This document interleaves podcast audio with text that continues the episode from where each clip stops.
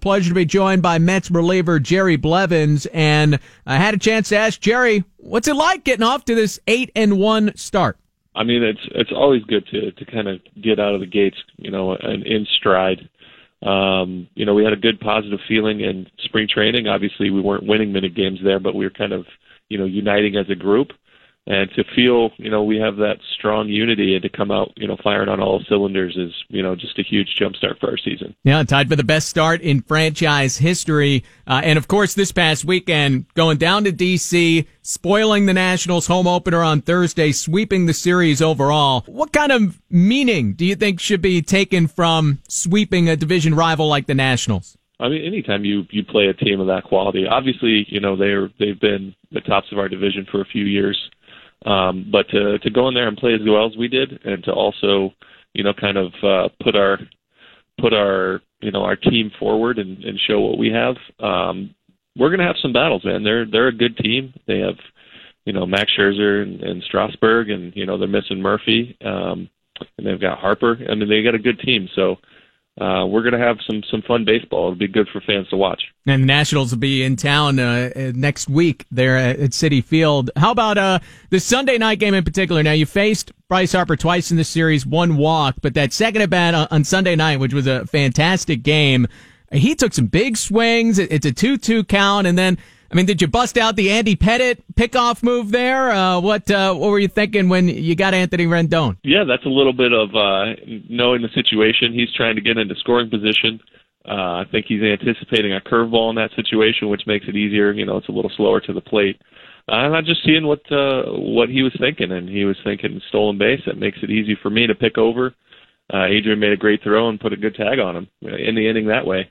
yeah, I mean that's a great way to end it. Uh, but how about facing Bryce? I mean, he was just locked in that game. He hit the home run off Matt Harvey to start. He reached base every time up.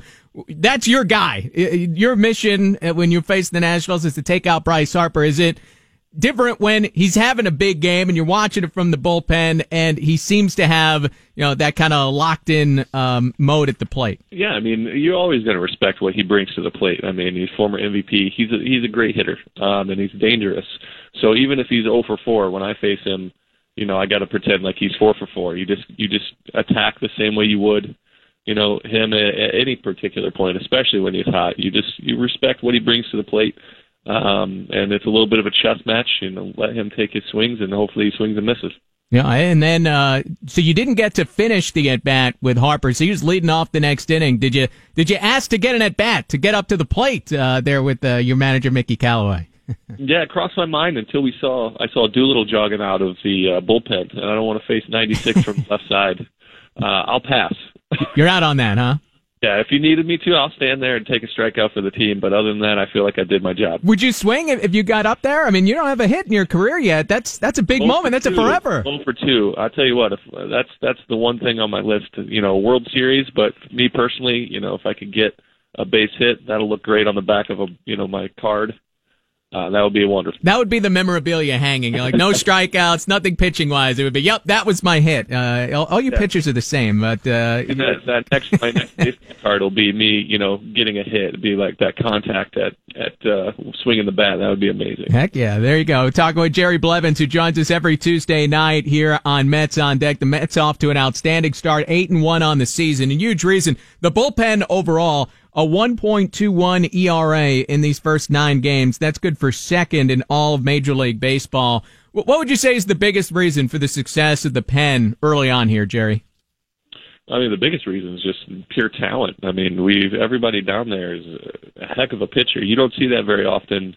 You know, to have the the depth that we do down there, from you know, from Familia, you know, down through all of us. Um, you know, we we can get the job done, and we know that and uh, anytime our numbers call, we're all ready to go.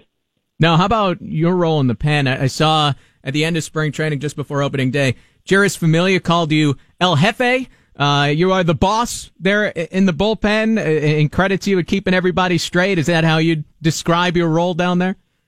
Yeah, apart from apart from being the uh, the lone lefty down there to keep things a little bit weird, uh, I'd say my job is you know uh, I'm the elder statesman down there, so there's a, a ton of questions preparation wise. We've got you know Jeurys doesn't need uh, any advice. He's always open. He's a smart guy. You, you watch him. you know pitch last night. Um, that that slider he threw to end the game to Castro. Mm. You know, he notices things in the in the box and the way Castro is approaching. So if you add, you know, Familia stuff to a guy that's his, you know, his baseball IQ is rising, you guys are in for a treat to watch this guy mature and become a, an amazing pitcher. No uh, doubt. Apart from that, you know, anybody that comes and asks for some advice, you know, I've been around for long enough. I'm able to uh, spread some wisdom if I can. I guess that's why he calls me El Jefe. they, they come to me for for their problems.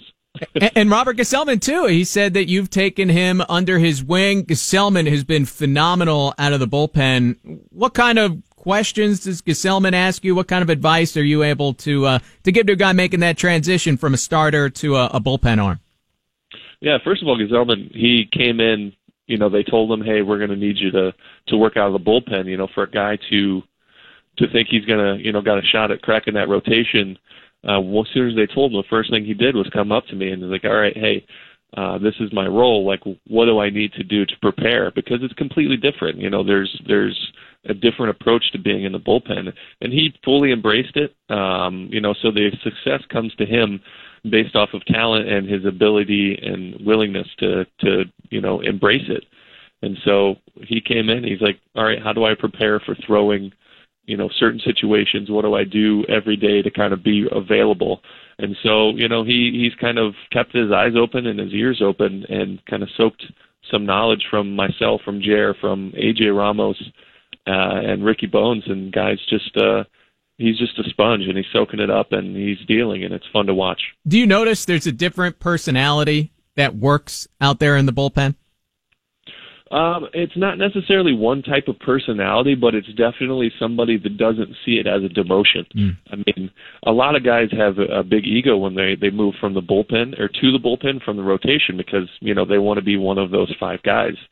Um, and so they come with a chip on their shoulder, and that doesn't work, you know, because you got to be ready to go every day.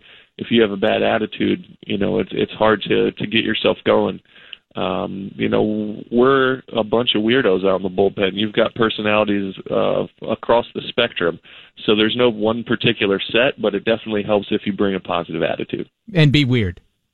And well, I mean, weirdness is a plus, but you don't have to be. It's not mandatory, huh? It's not mandatory.